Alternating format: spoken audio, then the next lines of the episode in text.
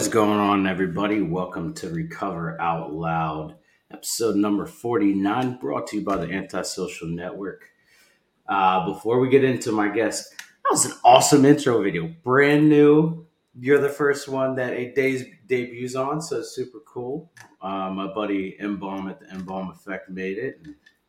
I'm like really happy. He, I, I told him what I wanted. I sent him the song, and he was like, "I got you." When I got it, I was just like giddy. Just like, oh yes, yes. I'm terrible at editing, so that was like super awesome, especially with the flame at the beginning. But anyways, we're not here for me. We're here for Mitch. How you doing, Mitch? I'm doing good. I'm doing really good.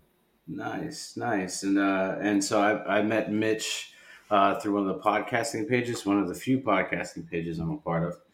And uh, he reached out and said, you know, see, uh, was trying to see if he could be a good fit. And you know what? You're a great fit. You fit in right perfectly here, man. So, Mitch, uh, would you like to give a formal introduction of yourself?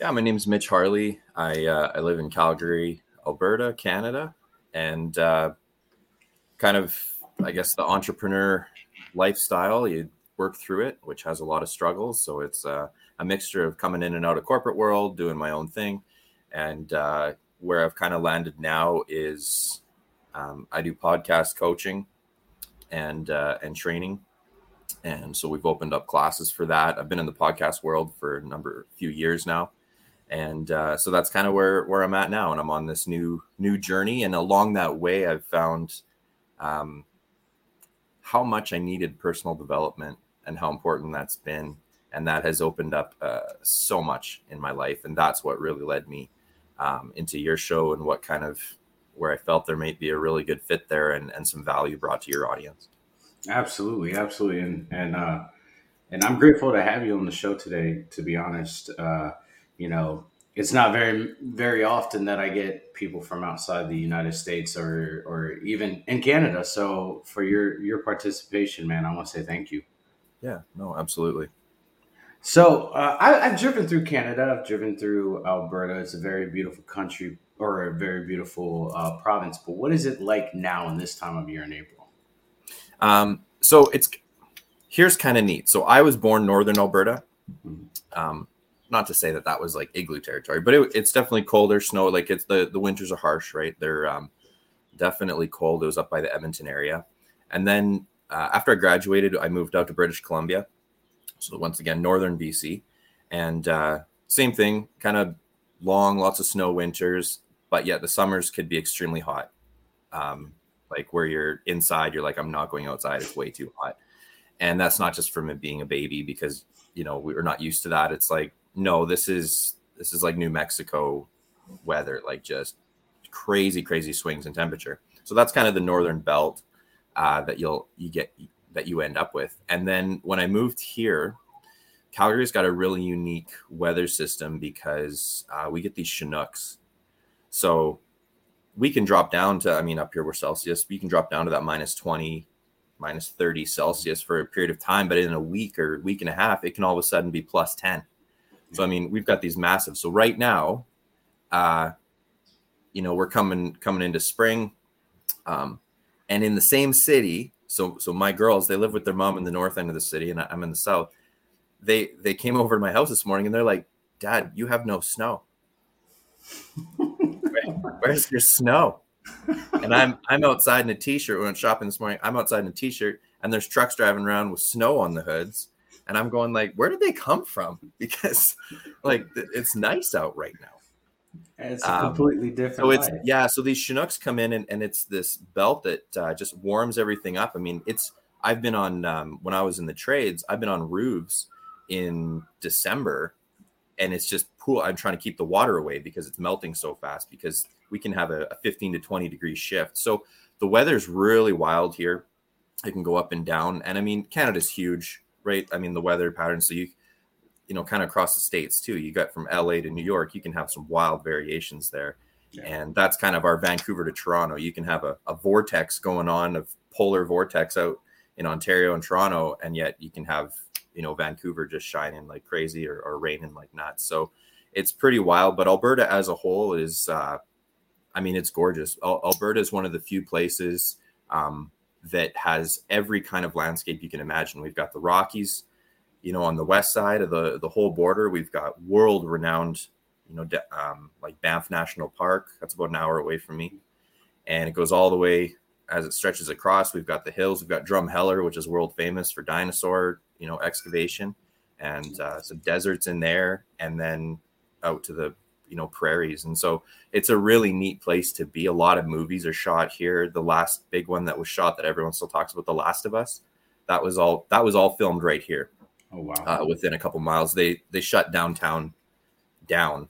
I remember all the cars on the overpass that were all muddied up uh, and, and driving by the, the film set so it's it's cool to to be a part of that and to live in an area that uh, is really unique around the world that is pretty awesome. I, I drove I drove through uh, Alberta to get to Alaska. I used to live in Alaska, and I, Alberta is the first place that I've ever, ever experienced like negative Fahrenheit weather, and it, it can be cold. It's dry though, so that's yeah. the difference here, right? Like it's a when it gets down to minus. So the coldest that I've experienced here growing up, and you know, uh, being an adult here, was about minus forty three. Mm. That that was pretty wild. Like it's that's the temperature you go throw a cup of water outside and it freezes. Yep. Like it's you you don't spend time outside when no. when it's that cold.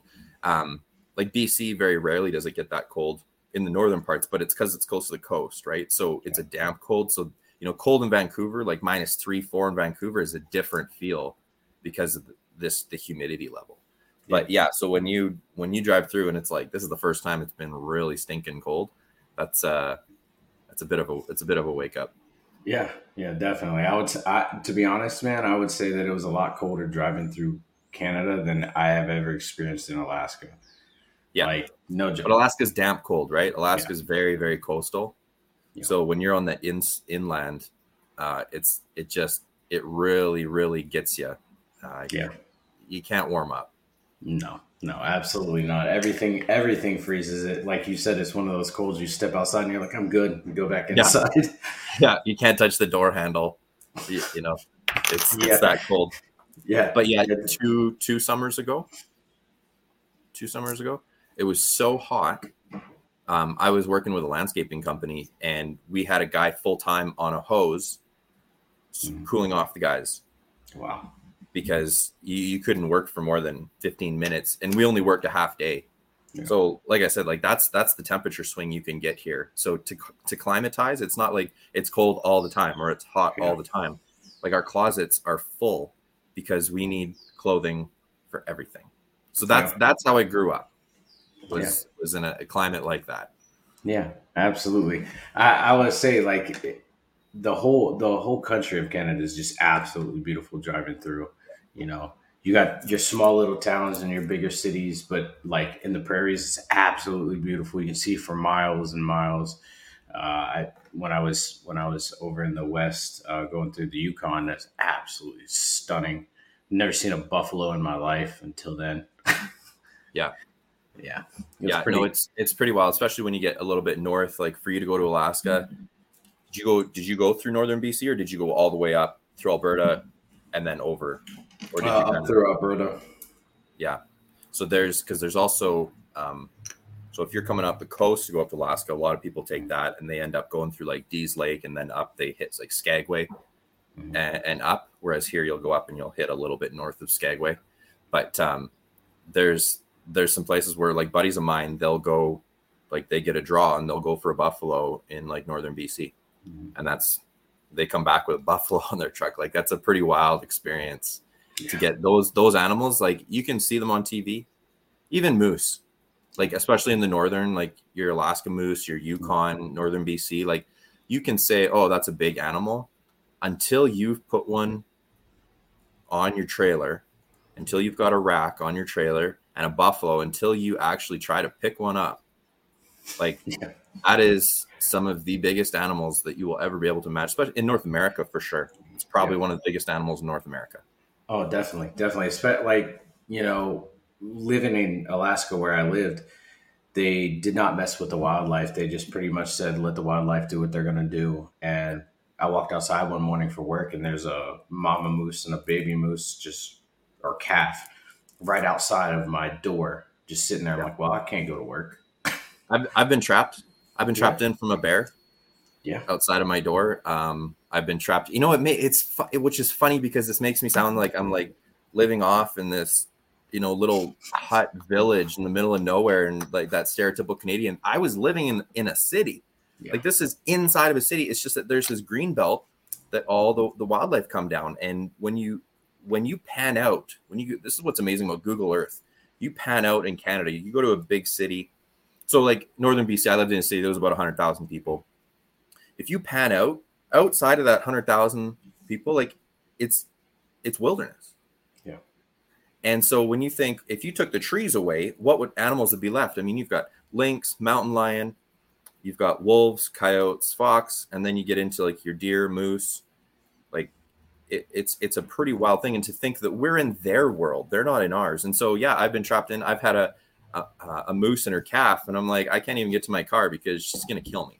Yeah. Like they're just so protective. I've had bears corner me. I, I was walking home one day, and the two black bears came out, and I was like, I called for help because I'm like, I, I can't outrun these things No. if they're scared, I'm I'm hooped. So it's. I've had quite a bit of of that. I haven't had the some of the really scary experiences like you know I've I've come across grizzlies, but um like polar bears, like that's kind of another that's a little bit north, more of like towards you know northern Manitoba and and the Northwest Territories, but uh like yeah, that's that's kind of another you can't talk your way out of a polar bear. No. You can, you can talk your way out of pretty much anything else. But Yeah, yeah. You you you you get close to a polar bear, you you might as well have a, a last will and testament. Yeah, that keeps is as I think as far as land predators, they are they are the not just the biggest, but they are the like most dangerous. Next to like once you're in Africa, you've got like hippos. I think are number one in the world, but polar bears are are right up there. It's it's a pretty wild. And so to think that you know, like I said, Canada's huge. Like I think to go to one one end coast to coast, it actually consistent driving. I think is five and a half days nonstop because it spans out quite a bit more than the American border. Yeah. Um, so for like to go to Vancouver to Toronto is Mhm. about a four. I think it's forty-two hours driving, and then Toronto's only halfway Yeah. because you can go all the way out to Newfoundland, the Maritimes, right? Yeah. So it's it's a pretty vast. So you get lots of different climates, lots of different like you get all the landscapes, all the climates, all the wildlife, all the types of people. Yeah. It's uh it's a pretty neat place to be a part of. Yeah, I'll, I'll say when I was when I was driving through, uh, the Canadians definitely did not meet the stereotype of what you hear. You know that all Canadians are just mean to Americans. But every Canadian I've I've came come or that I you know encountered was just the most amazing human being alive. Yeah, they were more than and a lot of that so it, it's neat because we do have this um you know on the world stage canadians have kind of this uh everybody's friend stereotype. And part of that is because we don't have a huge population right? Like as a country we're 33 million people. So 33 million compared to 300 million in the states like so that joke that everyone knows each other it's not that out of line. Like it's Yeah. not. Because unless you're in any of the four major cities like even in the city that i was in uh, previously that so we had about 90 90000 people 100000 surrounding um, i called it the biggest little city i've ever seen because it was one of those places where it was based off a union mill it was based off the the railroad so long-term families that have been there over generations and literally everyone knew each other. I could go to the mall and I knew the same people that went to the mall. Whereas if you went to another place like in the states that had hundred thousand people, no one would know each other. Yeah. it's just it's a very different culture, and there's so many small towns in Canada across the nation. Yeah.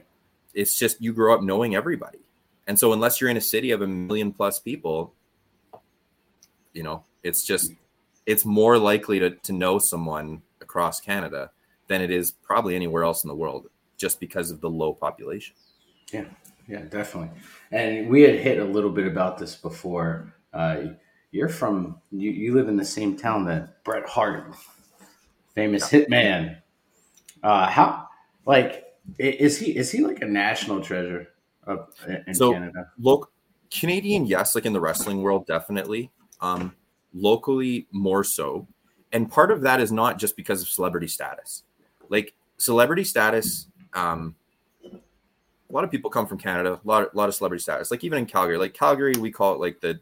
So Alberta is what we call the, the Texas of Canada, right? Yeah. Um, and Calgary is the heart of that in that sense of, um, like the Calgary Stampede is world famous, Yeah. and that is country music, rodeo, party like that. That's the the life, and so the country music that comes out of Western Canada, um, I mean, it's it's massive. So, you know, celebrity status isn't. There's lots of different celebrities that come out of Canada, but the interesting thing about um, the Harts is the community involvement, and that's where it's not just about oh, it's a neat thing that he's a part of it. No, he he is so involved, and the family has been so involved in the community in doing things. And like I mentioned before, they've opened up a new place, uh, like a new nightclub bar, and it's just everything they do is for the community, and that's kind of been a legacy. And so back when when his dad was running Stampede Wrestling, Yeah. that was that was a that was a big thing because it involved the community. People would come, it was entertainment, and and then when they got bought out by, um, well at that time the WWF, you know it it just changed things, and it was like everyone had pride because they were like, this is cool because it started here, and so it was that sentiment. And you know now that it's even getting bought, that's even being bought out on a multi-billion dollar level. It's it's pretty amazing to see where it escalated and to think that that started as in somebody's basement here and he's not like he is not a guy and there's there's so many stories ripping around but he is not a guy that when he drives downtown if you were to see him Mhm. you know he'd be looking down like you wouldn't you would unless you knew who he was Yeah. you wouldn't know Yeah. he loves people he loves helping he loves you know he's he's some of the stories i've heard like the radio announcers here were telling a story they were at an event ended up back at his place. He drove everybody home because he was the only sober one. Like he's just that that figure right? And and so yeah you know you, you get the stage you get those personas because of entertainment world but he is a super nice guy. He's done a lot for the community and there's people here that fully appreciate fully appreciate that of him. He's not one of those guys where it's don't meet your heroes. He uh he he lives up to it That's awesome. That's So, awesome. yeah tribute to him I, I, I've heard I've heard amazing things about about the whole family, and you know, not to mention you know the late Owen Hart. Yeah. Um, I, I've heard nothing but amazing stories about about them. So uh, I'm happy to hear that it lives up to the legend. it, it definitely does definitely does That's that's awesome. All right, so Owen Hart, Bret Hart, Calgary, Alberta. That's not why we're here. We are here to hear Mitch's story. All right, Mitch. So, what was it like when when you were in your struggle, man? So it's been interesting because struggle, when you say you're in your struggle, you know, everyone, everyone has a different story. And, um, you know, it's, it's really, we hear so many stories of people that are like, I was homeless, I was addicted to drugs, or I was, you know, an alcoholic and I lost my family, or, you know, these kind of pretty, pretty major things. And I used to think it's like, well, you know, I was never I was never on drugs. I never had an addiction problem. So I must have never struggled. And that's just not true. That's just not true. People people struggle with different things. We all have an addiction. And that's something we have to understand about ourselves. We all have an addiction. And when that addiction is not physically harmful, we call it a hobby. Yeah. Um, but it does the same thing we we are looking for something to escape we are looking for something to help recharge and we're looking for something that brings us dopamine for me you know it's people that's that's been my addiction and it hasn't been until recently that i've actually been able to control that but and when i say my addiction was people like there's there was a time where if i was by myself and i wasn't talking to somebody on the phone like i'd shake Yeah. that's that's an addiction Yeah. um and that that stemmed from uh, to be honest a, a huge bullying problem Yeah. and so always looking for external validation needing to be around people to validate myself and that and so i'm i'm 34 and it's just you know in the past little while that i've actually come to that realization. So you think that you're dealing with all of that you're going through life you know married have kids and you're struggling with this in, the background. And you don't even know why you're struggling with it. It's if if you're shooting up every day you know what your problem is how you address it what you want to do with it that's up to you. But you know when you're dug when you're dealing with anxiety and stress you don't you don't know. Because you don't necessarily recognize it. It's not something you can go to the doctor for. It's not something you can go get a, into a program for. Yeah. um, and so that's a struggle and i see that that is a huge thing right now. I mean we see this big push for men's mental health but i think it's so much more than that because it's not just about mental health. That's like saying it's like saying there's a there's an obesity problem so we have all these diets. They do nothing. Diets do nothing. They sit on a shelf and that and that's good. Does it fix the problem? Yeah. and the problem is is us as as emotional human beings and as people that it is important to understand and apply personal development. Personal development i so lately i've been really harping on certain people and there's these there's these girls that are like oh i'm going to stay single. I'm working on myself I'm like, no, Tiffany, you're just getting drunk on a Friday. That's not that's not working on yourself. That's being by yourself with your friends and doing whatever the heck you want. That is not working on yourself. You are able to work on yourself with a partner. You're able to work on yourself alone. It's how you're doing it that's important. So for me, I had I had to take that to heart. Um, you know, going through a divorce and kind of re figuring out like how do I not end up in this situation again? Financially, totally done. Um, businesses went under. Like, you want to talk about starting over, like losing my car, like I name it. I've been through it. Yeah. Um, and so after, here's a story. It's pretty recent. It's pretty fresh, and I it's it's still a little bit hard to get through. But um, so going going through separation and figuring out what am I going to do, and um, still at a point where it's like I don't know how to be alone. I don't know how to be single. Um, and so you start to, you start seeing a few people, yeah. and uh, I realized that that was a looking back t- terrible thing uh, to do because I was not in the place to do that uh, mentally. But I had this this need to be with people, to be with somebody, and that was um, I kept, I just, I get heartbroken over like nothing. And I couldn't figure out why. It's like, oh, this didn't work out with this person. And, and it just, it, it, it broke me. And so a little while later, um, I connected with somebody that was like, why don't, why don't you come to one of these classes? Just, just come to a class, work with me. Nothing comes of it. Fine. But I'm putting it on I could use the support as a friend. I'm like, yeah, totally. I'm all about supporting people and I had this emotional breakdown in this in this program to the point where like I couldn't breathe. I felt like I was suffocating. And so at, at the end, she pulled me aside and she's like, What what did you come to? Like what what was your emotional breakthrough, your emotional release? And I was like, that I'm allowed to be happy. Like that statement on its own is so powerful because what I realized was I wasn't allowing myself to be happy. I didn't think that I deserved to be happy for a, num- for a number of reasons. But when you cannot create your own happiness, you're looking for happiness. And so what I started doing was saying, "Hey, that person, they they make me happy." And so I would latch onto them. And so now all of a sudden it's like, well, that guy love bombs or that guy's super, you know, attached. And all of a sudden these red flags start getting attached to you. And when really all you're doing is searching for happiness. And so then it was like, if that person left my life, my happiness was gone. My happiness just left. A person didn't leave my life, my happiness left.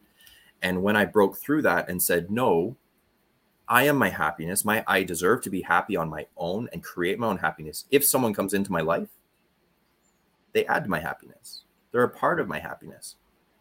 but they are not the source of it. And so when I started realizing that people can come and go and that I can create happiness alone, man, like what a what a life-changing thing that was for me to discover. And that created this whole new concept where somebody could come in the room. It didn't affect where I was. It didn't affect my emotions. I could still feel sadness. If someone hurt or disappointed me, I could still feel that, but I wasn't devastated. Yeah. Credit card company called, say, hey, you're behind on your payment. Okay. I'll deal with it. I'll make I'll figure out a plan. Wasn't devastated. It didn't affect me because I was happy. Yeah. I'm happy. And so that was a, a that was a huge thing for me. And so I was like this new version of me that I'm ripping around the city now in, being like, I'm so happy. This is amazing. And uh, so she called me and she was, I have another class. Do you want to do another one? And I'm like, sure, but I'm good. Like, I'm super happy, right? Like, I'm, I'm cured. I'm fixed. And she's like, well, we'll see what happens. So, I, so yeah, that's a foreshadowing. Yeah, exactly. So I go to the next one and it's same thing, like just full meltdown. I actually threw my back out. Mm that's how much of a just a, an emotional you know release came. And this one was huge because this one goes back to a really sensitive subject of bullying. So when i was in school i was a i was what i call the runt. We always joked that they created blue participation badges for me because like i couldn't do nothing man. Like i couldn't even come in last if i tried. And so so physically i just was not that athletic guy. Um, even schooling, like passing for me was a was a win.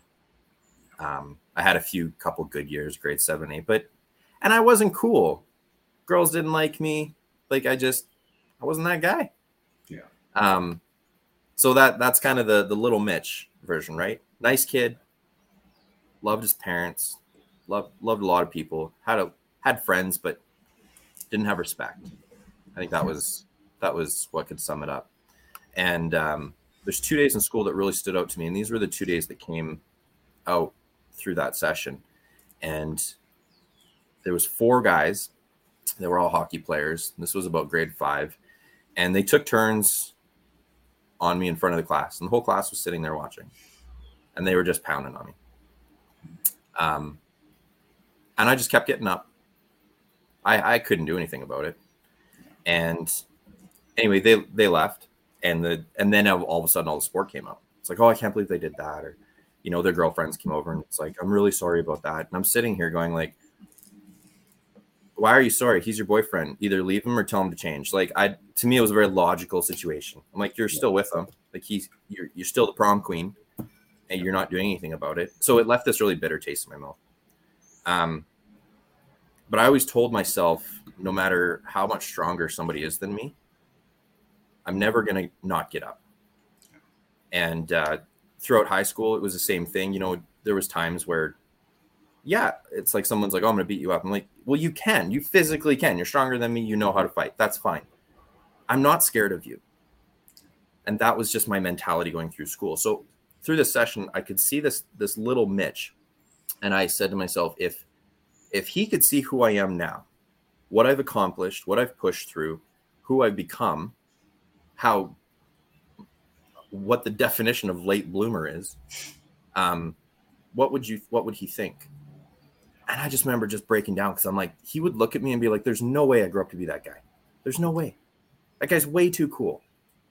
He's way too cool, and and there's just no there's no path that I could ever become him because he's cooler. He grew up cooler than everyone else that I'm trying to to validate with in my class.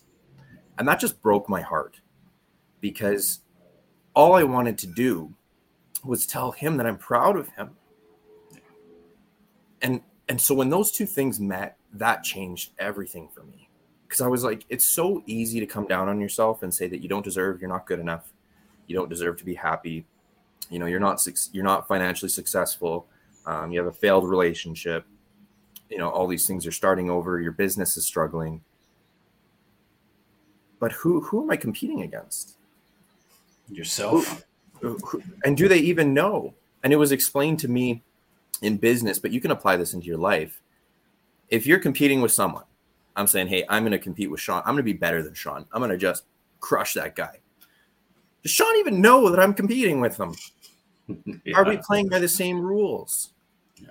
Do we have a finish line? In basketball, there's a defined set of rules. In football, everyone knows that at the end of the clock, whoever has the highest score wins. They know that if you take your, your ball to the end zone, you get a point. Here are the rules, here are the boundaries, and here's the winning. In life, we don't have that. At what point do I win? At what point have I beat you? Do you are you even competing with the same rules? So the only people that we are competing with are ourselves. And for what? Why?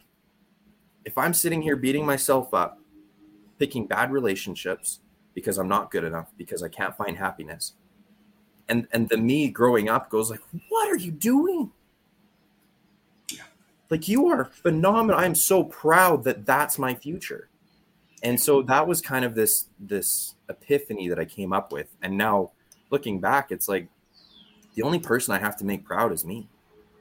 And i haven't been fulfilling that yeah. and and to think back like how much bullying had an impact on that and how that can how i allowed bullying to continue on in my life um, even in the workplace.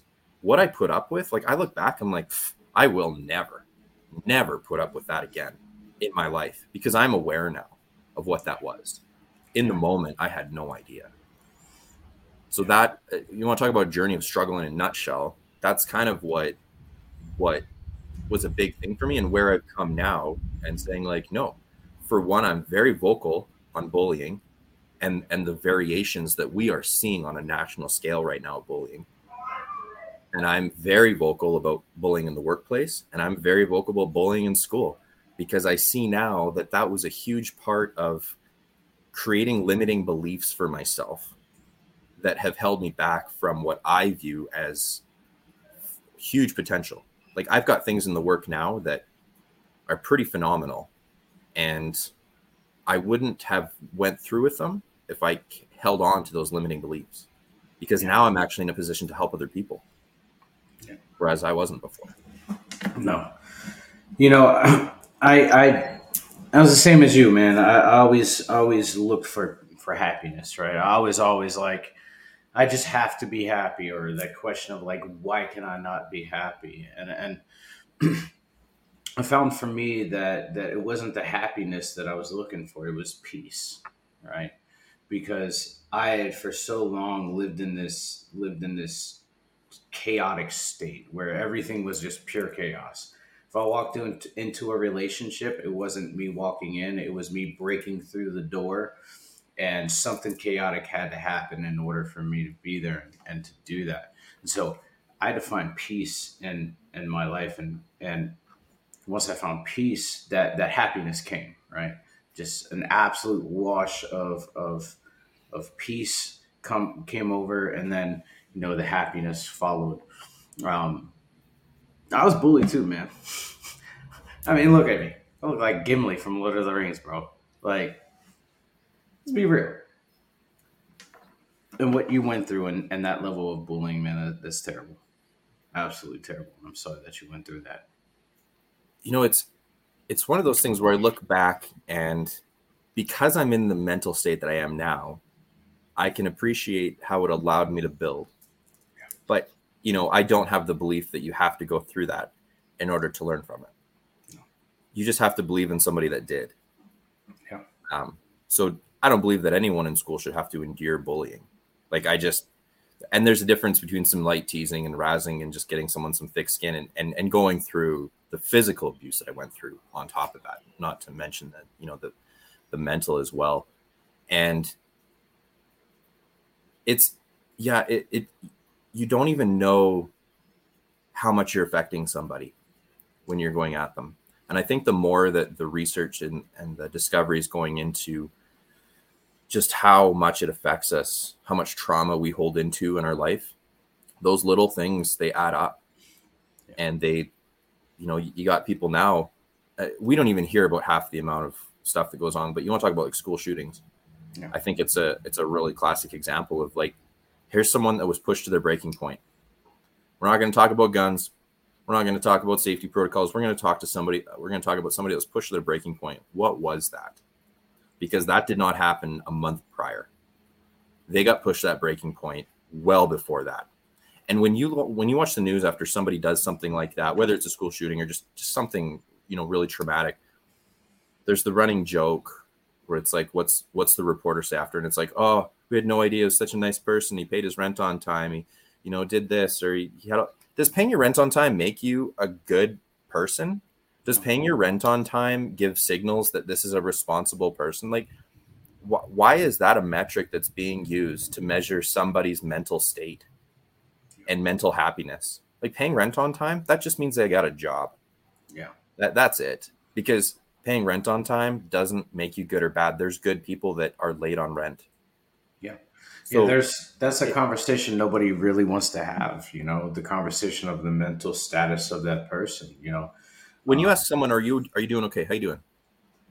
That's that's a that's a one word answer. I'm doing good. You can easily deflect out of that. When we ask questions to each other, it is so important our language and look at the suicide look at the men's suicide rate in north america it is becoming the number one loss of life that's that's phenomenal like fentanyl's yeah. coming up there too yeah but and, and overdoses but so when you talk to somebody and you it's it becomes an easy way for us not to have to actually deal with somebody else hey man how you doing good to see you doing okay Doing good? Yeah. Cool. Yeah. Awesome. How about, hey, what do you need? Yeah. yeah. Not, can I do anything for you? Because that's a yes or no. Someone like, ah, no, I'm good. What can I do? Yeah. And when they when they stop for a second, because they're going to say nothing, oh, oh, nothing, but you can tell by their hesitation that they have a whole shopping list of things that they actually do need in their life, and not saying that you can fulfill all of them, but you'll know you'll know by their response that hey, there is something they need. And if you actually give a crap about somebody, you're going to find out which ones you can help with. And I'm not talking about money. Yeah. And that's that's something that just we've never been we we're not taught. That's not anyone's fault. We're not taught in school, we're not taught growing up or very rarely how to actually care about somebody else, how to be aware of, you know, mental triggers, to know that guys have triggers the same way girls have triggers go into a relationship, try being in your 30s and looking at a relationship. Guess what? You're not dating people that have never been in a relationship. And so you're usually talking and interacting with people that have been through relationships, good and bad. And they all have some sort of trigger. It doesn't mean they're a bad person. It doesn't mean they're crazy. We love to label people. Yeah. Love to label people. And we label, especially in the dating world, labeling people as crazy um, I so that's one of the terms that I refuse to use because crazy is let's let's take the medical definition out of that. But when you say that somebody's crazy, oh, that person they're they're nuts. No, that person makes you uncomfortable. And then it's easy to label it as crazy, and then it justifies your discomfort. But if you look at it, say, okay, what's going on here? And usually it can be tracked down to um, a love language that is not being fulfilled. And so when you take uh, a girl, for example, that say her love language is word, uh, words of affirmation. Yeah. If she was in a relationship where the guy didn't talk, guess what? Mm-hmm. She's not feeling validated. And when you're not validated as as a person uh, through how you receive validation, you act out and you search for it. And this is where, you know, getting into the cheating conversation, that's that's where cheating cheating is literally searching for validation that you're not receiving where you are. It's not about sex. Yeah.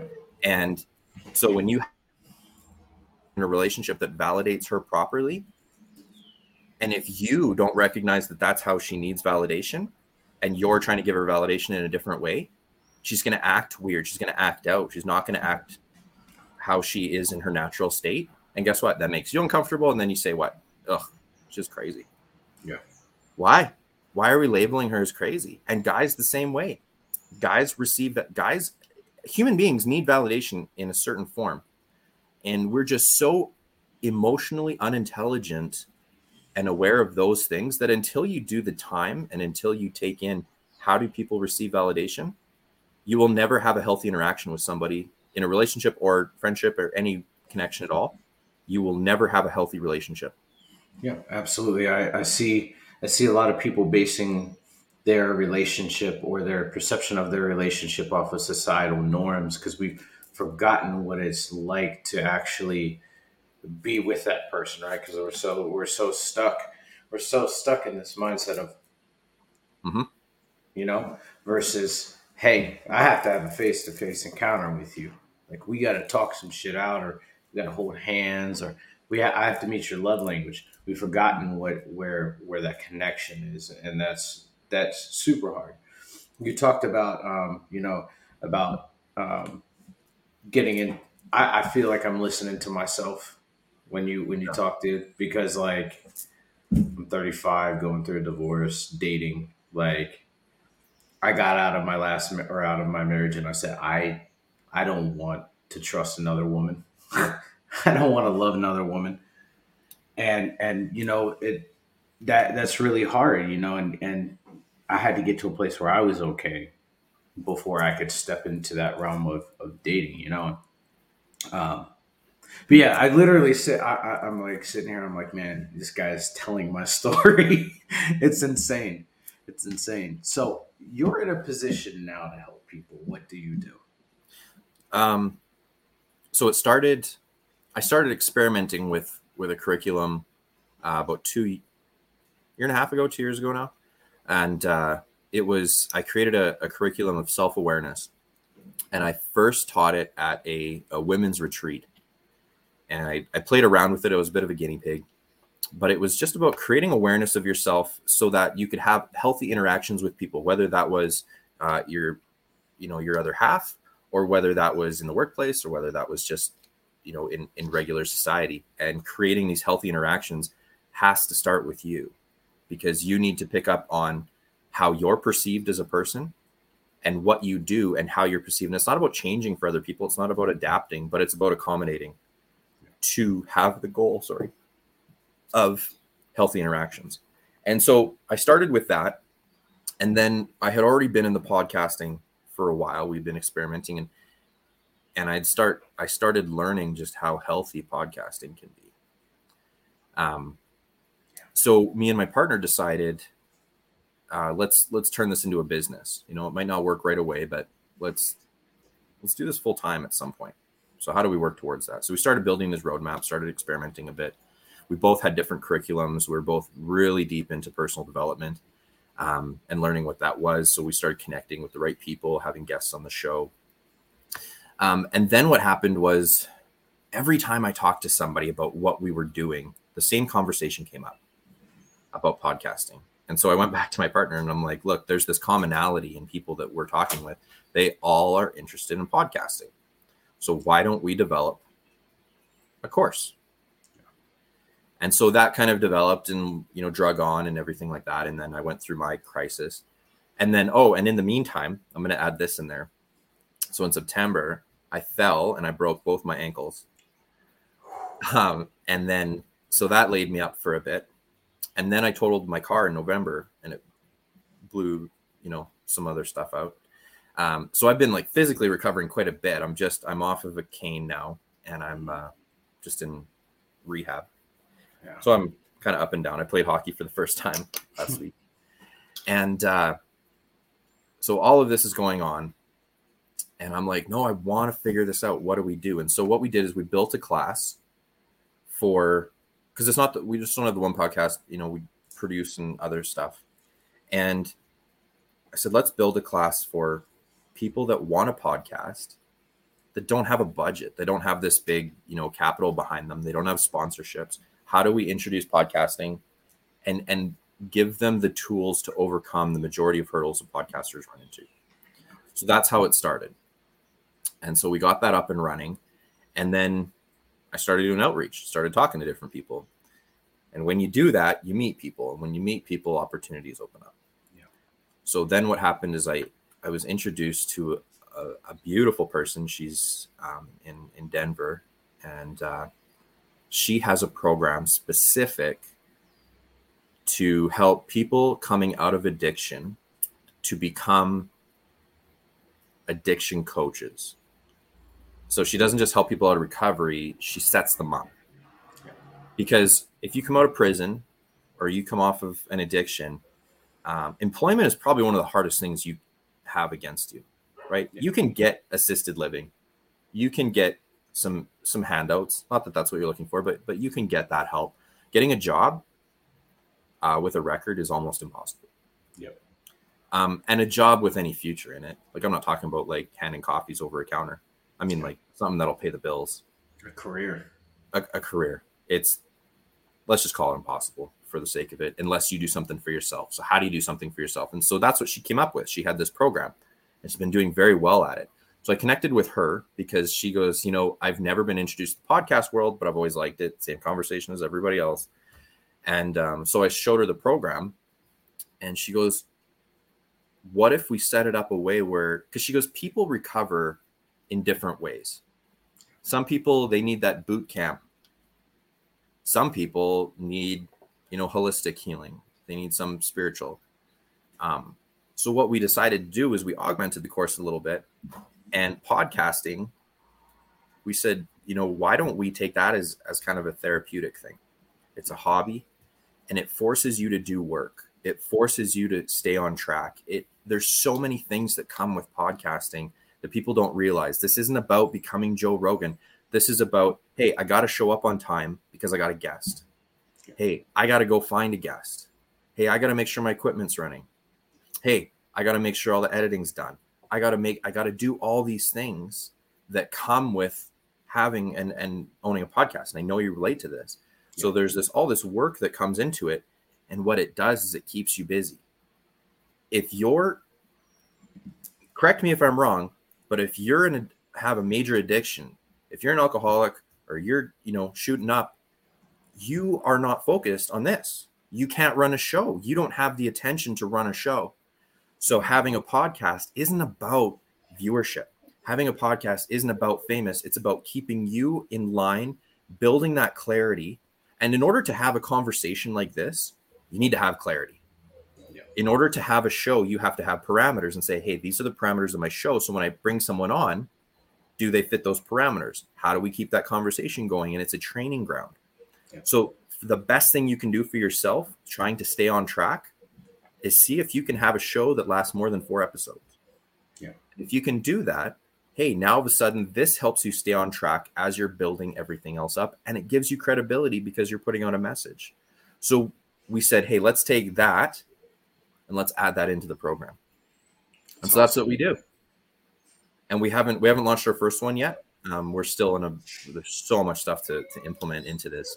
But uh, yeah, so we're we're in that direction. It's not the only thing that we're doing, but that's the direction of let's get people in into podcasting and it's not about a celebrity status. It's about getting people to understand, hey, you have to have these traits and if you want to develop them, a podcast is the way to do that. You have a business, hey, where there's a marketing, you know, side to podcasting as well. It's just so diverse. Um, you want to work on your public speaking. Hey, if you sound crappy on a podcast, guess what? You're going to sound crappy everywhere else. Get a podcast going. Yeah. You have all these goals. A podcast is a vehicle for so many different things, and it's such a beautiful thing. And so that's what that's what we're doing is we're we're training people on how to do the podcast. It's not just about hey, we'll do your editing for you. Yeah. It's like no, we're going to show what what's your goal. Now we're gonna we're gonna build you a, a podcast, or we're gonna augment the one you have to get you to that goal, and we can connect you with the right people. Absolutely. And you, you you hit the nail on the head. There's so much, and I didn't even realize it until just till you said it. Um, that this plays into my into my recovery. You know, I've been sober for three years. Um, I was peer support specialist in Alaska. I help you know vets out and stuff. But this plays so much into my recovery because I have to show up. I have to be there. I have to be available. I have to schedule guests. I have to make sure that the guests are, are you know that I check check in with them to make sure that they're good and that they're still going to be on, on the show or how to reschedule. If I didn't, I when when I got into recovery, I didn't even have a calendar set up. I have a whole Calendly now where it goes straight to my phone, and I'm like every day, boom, boom, boom, every Sunday morning, I look it, I'm like, all right, what I got this week? Boom, boom, boom, boom. You know, and so that, and I have to have a coherent conversation. If I can't have a coherent conversation, then there's something wrong. And to be honest, I didn't think I was going to last five episodes, and here we are. Here we are. You know, episode number 49 is wild. It's it's a big deal. And so here here's some stats to kind of, you know, really um, not just pat yourself on the back, but to to show that I'm not just talking through smoke here. So the majority, and when I say majority, I'm not just like 51%. I mean like a majority of people that start podcasts do not make it past 180 days or six months or 20 episodes. Those are those are the things. Um, out of that, the far majority, once again, we're not talking 50%, the far majority do not make it make it past four episodes, which is one month. Wow. That tells you something. That doesn't tell you that people are like, eh, it wasn't my thing. It's not about not being your thing. It's because it's something that you have to stick with. It's something you have to see through. You have to show up. And I would say so from my from my experience, from what I've seen and who I've interacted with, there's a couple reasons why people do not break those barriers. So the fact that you've broken both those barriers is is puts you in a category. Yes, there's millions of podcasts out there, but it puts you in a category of podcasts in you're in the minority by sticking through it and and showing up and having a, a show that people can come to, whether that's one person or whether that's a thousand people, it doesn't matter. That that says a lot about where you're at. So you should be you can be really proud of that. But some of the other reasons is people don't understand what podcasting is. They they have a perception. And this is a, a, message I've said multiple times on different shows. I've brought it up on business summits. You are not on TV. This is not a TV program. This is not Tucker Carlson. You know, this this is your show. And podcasting originally did not have video. It, it was it was an online basically call it a radio show that you could take with you that you could download is is the the true organic start of podcasting. Then it became hey i can go on youtube. But if you have a youtube channel but you are only video that is not a podcast. That's a youtube show which is fine. So podcasting means you're on usually multiple platforms so it takes a lot of work. Um, but people get so focused on the visuals and whether that's social media based or whatever that reasoning is but i've had people be like no this isn't what i want to do. I don't like this where i'm like okay if i close my eyes your content's not there yet. Your your audio quality your voice quality it's not there yet. It's coming but it's not there yet. Who cares about whether you have a neon sign behind you? Who cares about your camera angle? Sorry but it's just not it's not relevant yet.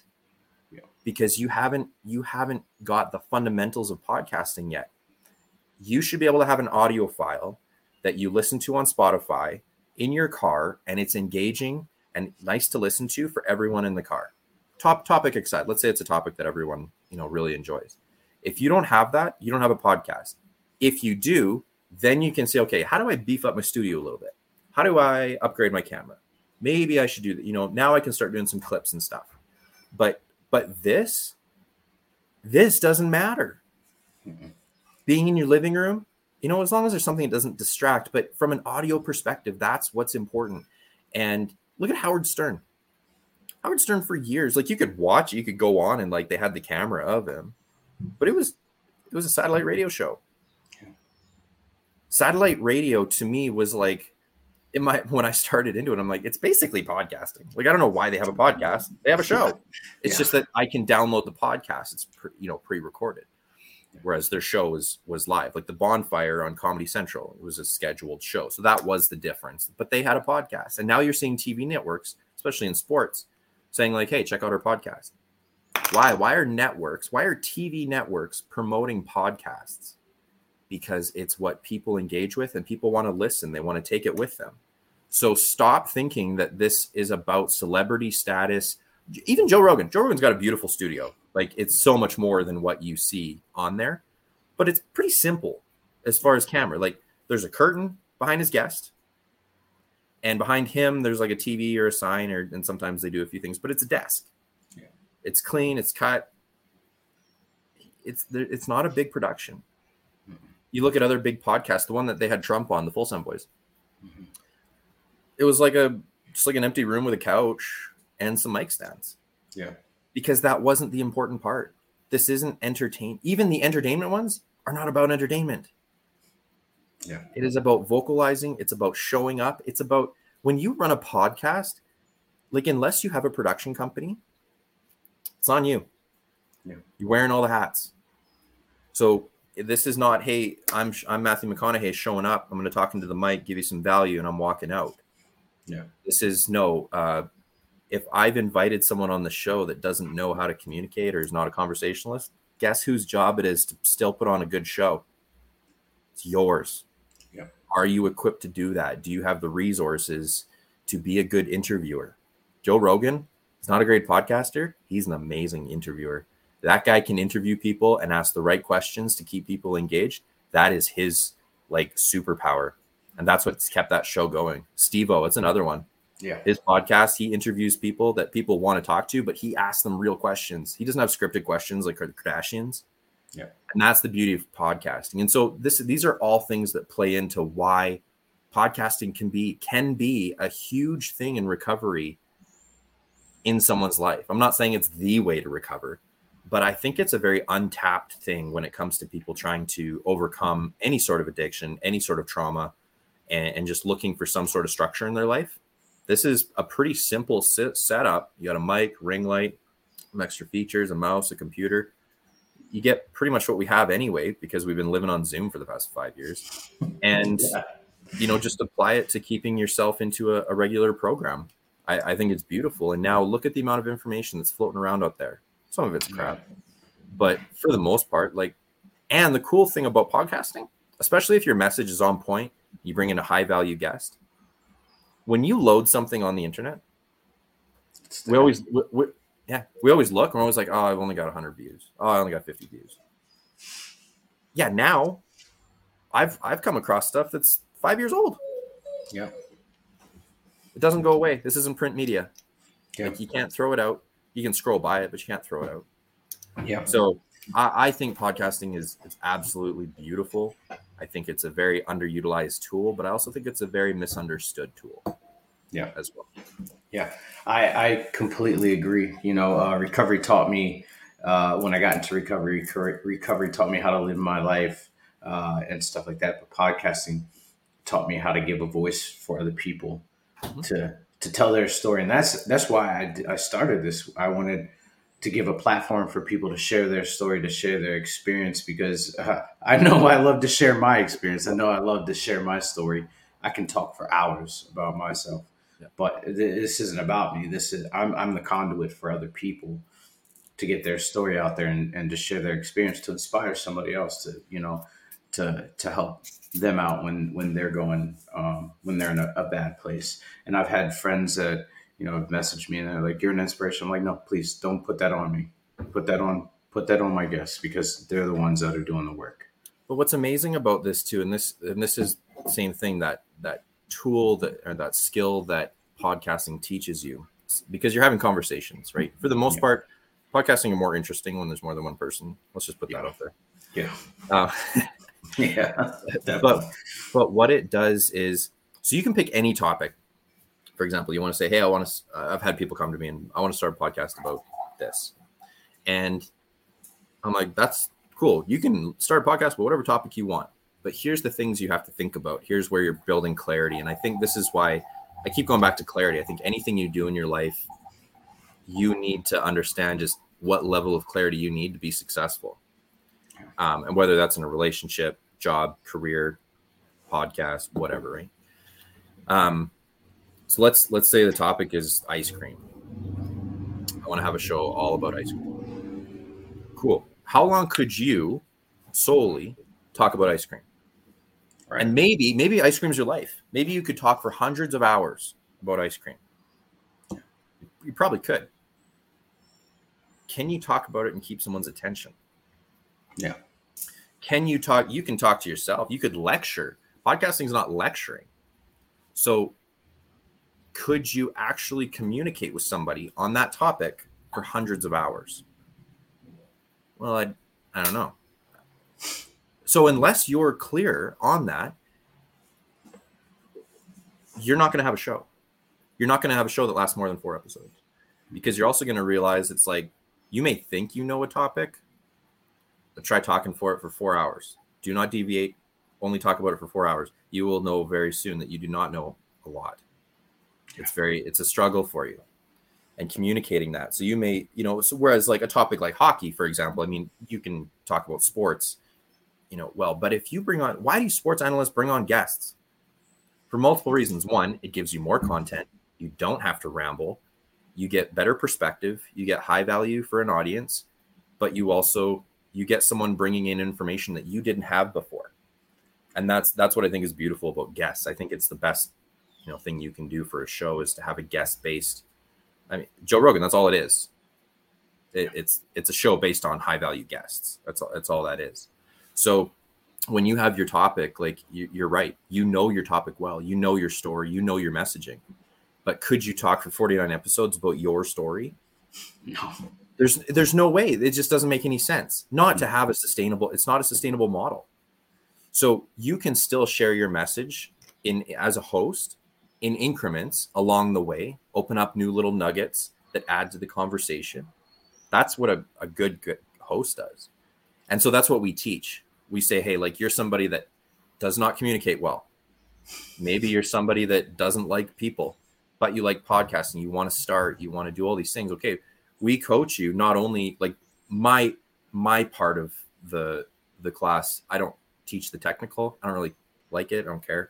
Yeah. Um, but I teach you like here's how you interview, here's how you sound clear, here's how you clean up your voice a little bit, here's how you communicate, here's how you guest act, here's how you get guest acquisition, here's all the things that kind of give you the the spark and the charisma so that you can have a nice sounding program.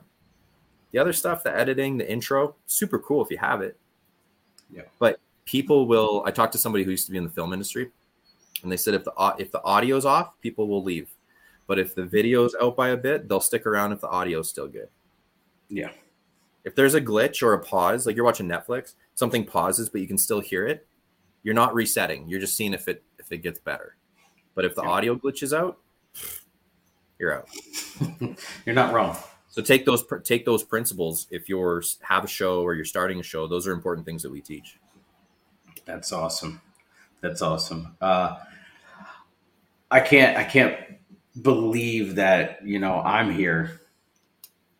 Uh, you know, off the statistics that you that you that you gave, because I, I, for the most part, I mean, I know people, you know, kind of fall off sometimes, and they get back up and they continue on, and sometimes they don't. Um, but I know a lot of successful podcasters that have been doing it four and five years. And I thought that that's what everybody did. You do it four and five years, and you keep going. But uh, the statistic is it says a lot different. So I'm actually I'm actually really happy that I'm still here and doing it. And there's there's been times during this this whole run, I'm going on a year now, where I've been like, man, I don't want to do this anymore, right? And I, I'm like, man, this is really tedious. This is way beyond my capability. But the thing is, is I, am doing it. I've done it. I have, have you got doing it. Have you gotten any flack for doing it? Have you ever had any negative responses for doing it? No, no, not at all but it was me beating myself up, right? Like right. me saying like, "Oh, I'm not good enough." You know, I'm not getting the numbers. But the thing is, is I started this because despite the numbers, I don't care about the numbers. I care about the message, and that's that's where I had to get back to. Is I'm seeing 160 subscribers on YouTube, and that's cool. Uh, you know, so many on Spotify and Apple. That's cool but the message is what matters to me. If the message so, is being delivered, that's what happens. Put put this in perspective. Let's take let's forget all the subscribers on anything other than YouTube. Let's look at them for just a second. 160 people. 160 people would not fit in both of the rooms that we are recording in right now. Yeah. So if you were at a house party and feel like you're the G, you're the guy that everyone's coming to, and there was so many people that they couldn't fit in your house, how would that make you feel? I mean, pretty awesome. Why why do we not feel that when they all subscribe to our channel? Yeah. But yet we're because we are so inundated with a million followers is how you prove that you make it. No, it's not. A million followers means jack. And you know why? because TikTok has taught me this. I've got thousands of followers on TikTok, and you know how many of them I know? Not like very many. 50 if I like really scratch people that actually communicate with people that I've become friends with, like we're, we're talking like less than 50, like maybe 15. Yeah. And yet some of my videos have hit 700,000. So what? How has that benefited other than I had a video that cracked the algorithm once? Right. There's there's no value, but people that subscribe, whether you got 5 subscribers or 100 subscribers, that that mantra that's like if I can only affect one person's life, it's a win. That's a tough one in reality. When you have one person in the sub- subscription that you've affected, is that going to keep you motivated to keep going? it, it should. Yeah. But it's a tough one to accept because we are so focused. And a lot of that, so we're going to reverse that. Where's that come from? It's because monetization doesn't come without numbers from the platforms themselves. That's it. We're not talking about anything else. Just the platforms don't monetize. But podcasting, there's so many other ways to monetize that people don't know about. And when you are open to those, then it's like, oh, okay, subscribers don't matter. I can monetize this way. Yeah. And that's that's where, you know, that when I said originally, like people that that fall away or people that don't, it's because it's like, ugh, it's a hobby that wasn't paying. Well, so is restoring an old muscle car, but people still dump thousands of dollars into that. What if you want to talk about hobbies are are are sinking ships financially. This is a hobby that could, if done right and you had the right support, could actually, you know, have some ROI on it. Um, if if at least break even, like which is still a, a win. Um, but you pro there's there's definite ways to make an income off of off of podcasting. Like we prove, like me and Devin have proven, we now have a class teaching people. Okay, well, we didn't know that starting it. That yeah. that evolved. So there, there's all kinds of things that we show people of how to monetize, and I think that that's if you think that the only way to monetize is either get a big, big sponsor or to start clipping out and get a viral video on on YouTube, like you you misunderstand everything. Yeah and, and you're just getting caught up in the, the minutia. Absolutely, absolutely. All right, Devin. Before or Mitch, why you said you said Devin? I'm thinking Devin. Mitch. All right, Mitch. Before we go, man, where can we find you at? So we're all over the map. So our our show, our umbrella is called the Perspective Podcast. Um, we're we're making some moves and teams, but uh, we got our website perspectivepodcast.ca. Uh, you can find us on any of the social media platforms, YouTube, Spotify as well. Uh, we have an email, email the perspective at gmail.com. So, um, yeah, definitely check us out. Uh, I think we could bring some huge value. And the teams that we're uh, teaming up with that'll come out soon um, for anybody in that world that wants to get into the, the coaching world or public speaking world, we're in those groups. And uh, anyone that's looking at starting a podcast, or maybe they're just feeling like they're going to give up before that you know mile marker um, and they want to give one last kick at the can it's definitely an opportunity for them to overcome those hurdles. So those will uh, those will be up on our website uh, in the next little while here so definitely keep an eye out for that. That's awesome that's awesome. Mitch thank you for hanging out with me man. Thank you for sharing your story and your perspective and and all the all the information on podcasting. Uh, i really do appreciate you for yeah. your time. Appreciate you having me on too Sweet, sweet. All right, guys. Till next time. And I will see you again next time. Be good. Much love.